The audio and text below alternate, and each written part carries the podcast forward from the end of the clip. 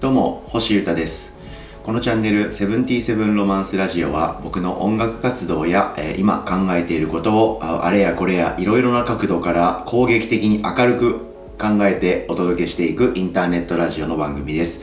最近は移住も落ち着いてきましたので新たな暮らしのスタイルを考えることとか、えー固めていくことあとは音楽活動の裏側といいますか、まあ、そういう話題がどんどん増えていっております。僕がインターネット経由で発信しているいろいろなメディアの中心がこのポッドキャストチャンネルという感じで、え毎朝更新しておりますので楽しい感じで聞いてもらえたらすごく嬉しいです。どうぞよろしくお願いします、えー今日はですね早速本編なんですがえーミニマリズム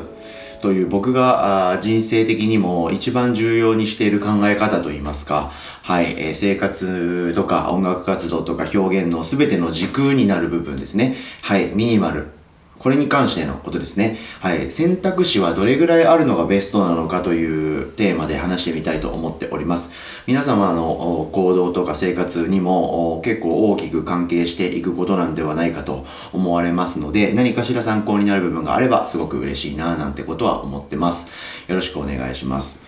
ミニマリズムってどうですか？皆さん考えたりしますか？僕はとにかく大好きで考えてて、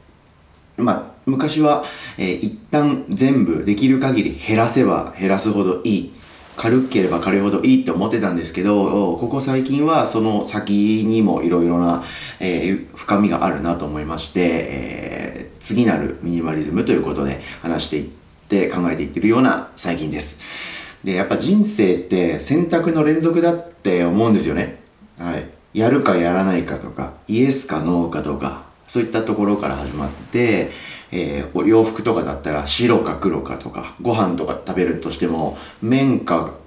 パンか米かとか、そういろいろなこうジャッジがありますよね。甘い方かしょっぱい方かとか、はい。短い髪の方がいいか、長い方がいいかとか、いろいろあるじゃないですか。何でも。はい。で、僕の中でですね、それが結構、無意識ながらも、線引きができてきたというか、どういう風に選択肢を僕の中で持っていて、どういう、こう、チョイスをしていってるのかっていうのは、振り返ってみるとよく分かって、あ、それが僕のスタイルなのかなっていうのが見えてきたんで、今日はそういう話をしてみてます。でですね、えー先に結論というかスタイルから言うと、長く使うものは一択かなと思っています。で、えー仕事の道具とか、その表現に関する道具、機材とか、そういったものは、むしろ意固地になっちゃダメだなということで、必要な選択肢っていうのは、ちゃんと用意しといた方がいいと思っています。はい。これはいいと思うんですよね。これは結構そんなに間違った考え方ではないのかなとは思うんですよ。ですが、今日はここからああが話したいことで、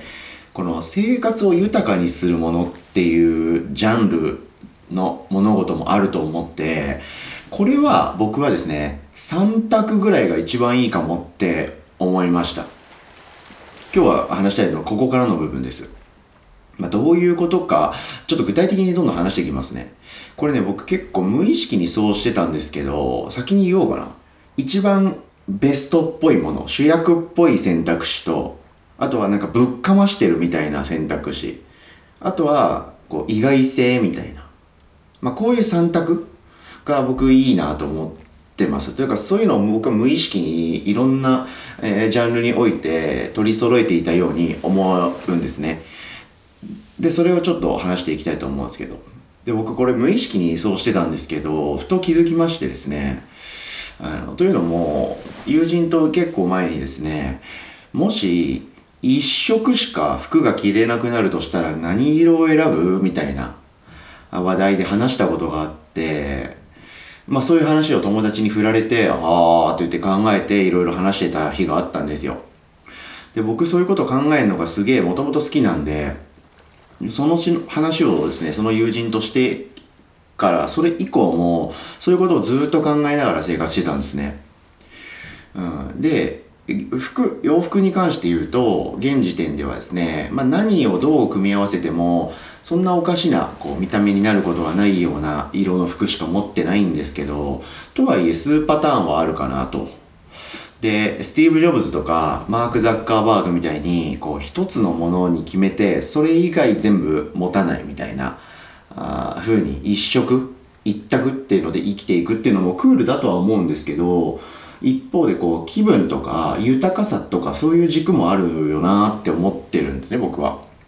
なので、なかなか一色に統一するのは難しいなって思ってました。なんで、基本は僕は黒系の服が多いんですけど、まあ、とはいえ白も着たい瞬間もあるじゃないですか。黒が適してない場に行くことだってあるかもしれませんし。まあ、そういうことで一、一色一択っていうのは難しいジャンル、えカテゴリーっていうのもあるなと思ってました。と、あとはルームスプレーですね。それで僕は感じたことが一つエピソードとしてありまして、基本的には、その、一択がいいかなというマインドはあるはあってですね。で、いろんなこと試したんですけど、僕はですね、イソップっていう会社のイストロスっていう名前のフレグランス、ルームフレグランスに落ち着いたんですよ。でですね、そのイストロス一択で、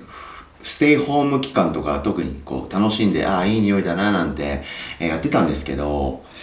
ところがですね、毎日その匂いを、いい匂いを、僕がベストだと思って購入したいい香りを嗅ぎ続けてたら、その匂いに酔っちゃって、すっげえ気持ち悪くなっちゃったんですね。ある日突然。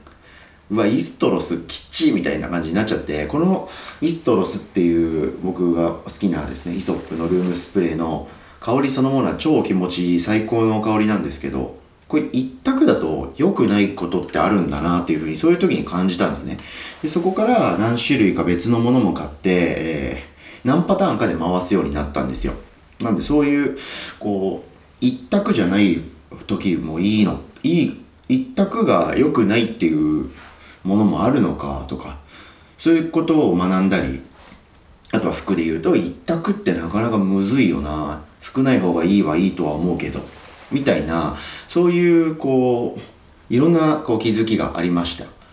でですね、同じような気持ちで、えー、いろいろなこう生活に出てくるものを振り返ってみるとですね、堅実なチョイスと、ぶっかましてるチョイスと、意外性のあるやつ。この3択っていうのが自分にとってベストなのかもなっていうことに改めて気づきました。で、無意識だったんですけど、僕結構いろんなものでそういう風なチョイス、チョイスで揃えていたことに気づきまして、例えばスニーカーなんかで言うと、メーカーはナイキ一択なんですよ、僕の中では。ナイキが好きなんで、とにかく。で、えー、具体的に持つスニーカーの種類の話ですね。はい。で、一つのスニーカーを三つ持つとかではなくて、ナイキっていう一つのメーカーで統一は僕はしてるんですけど、白、黒、あとはなんかクリームソーダ色みたいな、まあちょっとこう爽やかな、白ベースなんですけど、ちょっと可愛いげのある色。まあこんな感じで3色でした。で、服は、えー、まあ基本的には僕自分で作れるものは自分で作ってきてるんで、オズニャックの服を着てるんですけど、まあ白と黒。あとは何らかの渋めの色っていう、この何らかの渋めの色っていうのは、そのアイテムによって変わるんですけど、ロンティだったら、例えば墨っぽい色とか、紫とか、あとバッグだったら、何ですかね、モスグリーンみたいな、そういう色とか、そういうちょっと何らかの渋い色、もしくはもうビタミンカラーみたいな、明らかな差し色みたいなやつ。明らかな差し色ってモノトーンに映えるじゃないですか。だからそれもありかなということ。で、飲み物なんかで言うと、水と炭酸水とコーヒー。これいつも飲んでるんですね、僕。はい。で、その、え水炭酸水コーヒーのコーヒーですね。コーヒーもめちゃくちゃ好きなコーヒーあるんですよね。で、それを一択で、え毎日飲んでる時もあったんですけど、すぐなくなっちゃうじゃないですか。あとやっぱさすがに大好きなものだとしても、こう、何ていうんですかね、体に取り込むものとか、そのルームスプレーなんかで言うと、ずっとこう体感するものだと飽きたりとか、なんか嫌だな、と、ある日突然興ざめしちゃうこともあるって学んだんで、結局3種類ぐらいで回すようになってたんですね。僕は無意識ながら。あとはボディクリームとか、ヘアスタイリング剤とか、まあそういうやつっすね。はいそういうなんていうんだろう生活を豊かにしてくれるグッズアイテムは3択っていうこういろんなものを僕はですね知らない間に3択で揃えていたっていうことに気づきました、まあ、堅実なものとかましのものあとは意外ちょっと意外性のあるもの、まあ、この3択かなというふうに思われます。はい。でちょっと話は変わる切り口は変わるかもしれないですけど僕バンドやってますよね。でバンドのイベントにおいても同じような感覚を僕は実は持ってて、対バン形式ってあるじゃないですか。ワンマンライブとかフェスとかでもないやつ。ワンマンは人、アーティストですよね。がっつり。で、フェスとかサーキットイベントはいろんなところでいろんなアーティストがごちゃごちゃにやるみたいな。そうじゃないやつ。共演型のイベントってやつですね。はい。あれはですね、自分で企画して組むのもそうですし、僕が遊びに行って見るのもそうなんですけど、スリーマンが好きなんですよ。3つ。はい。で、えー、伝説的なテレビ番組、ごきげんようってありましたよね。もう多分、終わっちゃった？まだやってる？わかんないですけど、の、笑っていいと思うの後にやってたお昼の番組。あのごきげんようもゲスト3人だったんですよ。で、その3人が毎日1人ずつスライド式に変わっていくんですよね。一番前から、以前から呼ばれてた人は、えー、最後に喋って、その最後の人が、終わりになったら翌日は新しい人が入ってくるんですよ。まあ、そういうふうに3人がこうスライド式に変わっていくっていうスタイルそのものも好きだったりしました。つうことでですね、えー、僕はそういうのが好きなんだなっていうことに、今になって気づいたんで、えー、これいいぞと、これが僕のスタイルなんだなというふうに思いましたんで、今後はこれを意識して、えー、いろいろなもの、生活を豊かにするものっていうのに関しては、えー、堅実なチョイスと、かましてるものと意外性のあるもの、まあ、この3択でいろいろ整えていくと調子もしかしたらいいのかなというふうに、えー、思いましたんで今後は、えー、3択で僕は行ってみたいと思っております。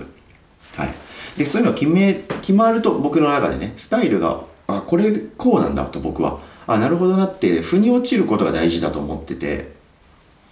もう一時みたいにとにかく減らすと。とにかく一番いいやつ1個で全アイテム全カテゴリーを統一するっていうのが僕の中ではベストではないなという時期に入ってます。まあ、それはいろんな経験をして僕なりの結論というかそういうことなんで一択で何か何事もやってる人のことを否定もしませんし何択とか特にそういう基準を設けてない人のことも別に僕はどうとも思ってないです。僕にとっての話ですね。はい。自分にとってのジャストっていうところまで選択肢を研ぎ澄ましていくことっていうのが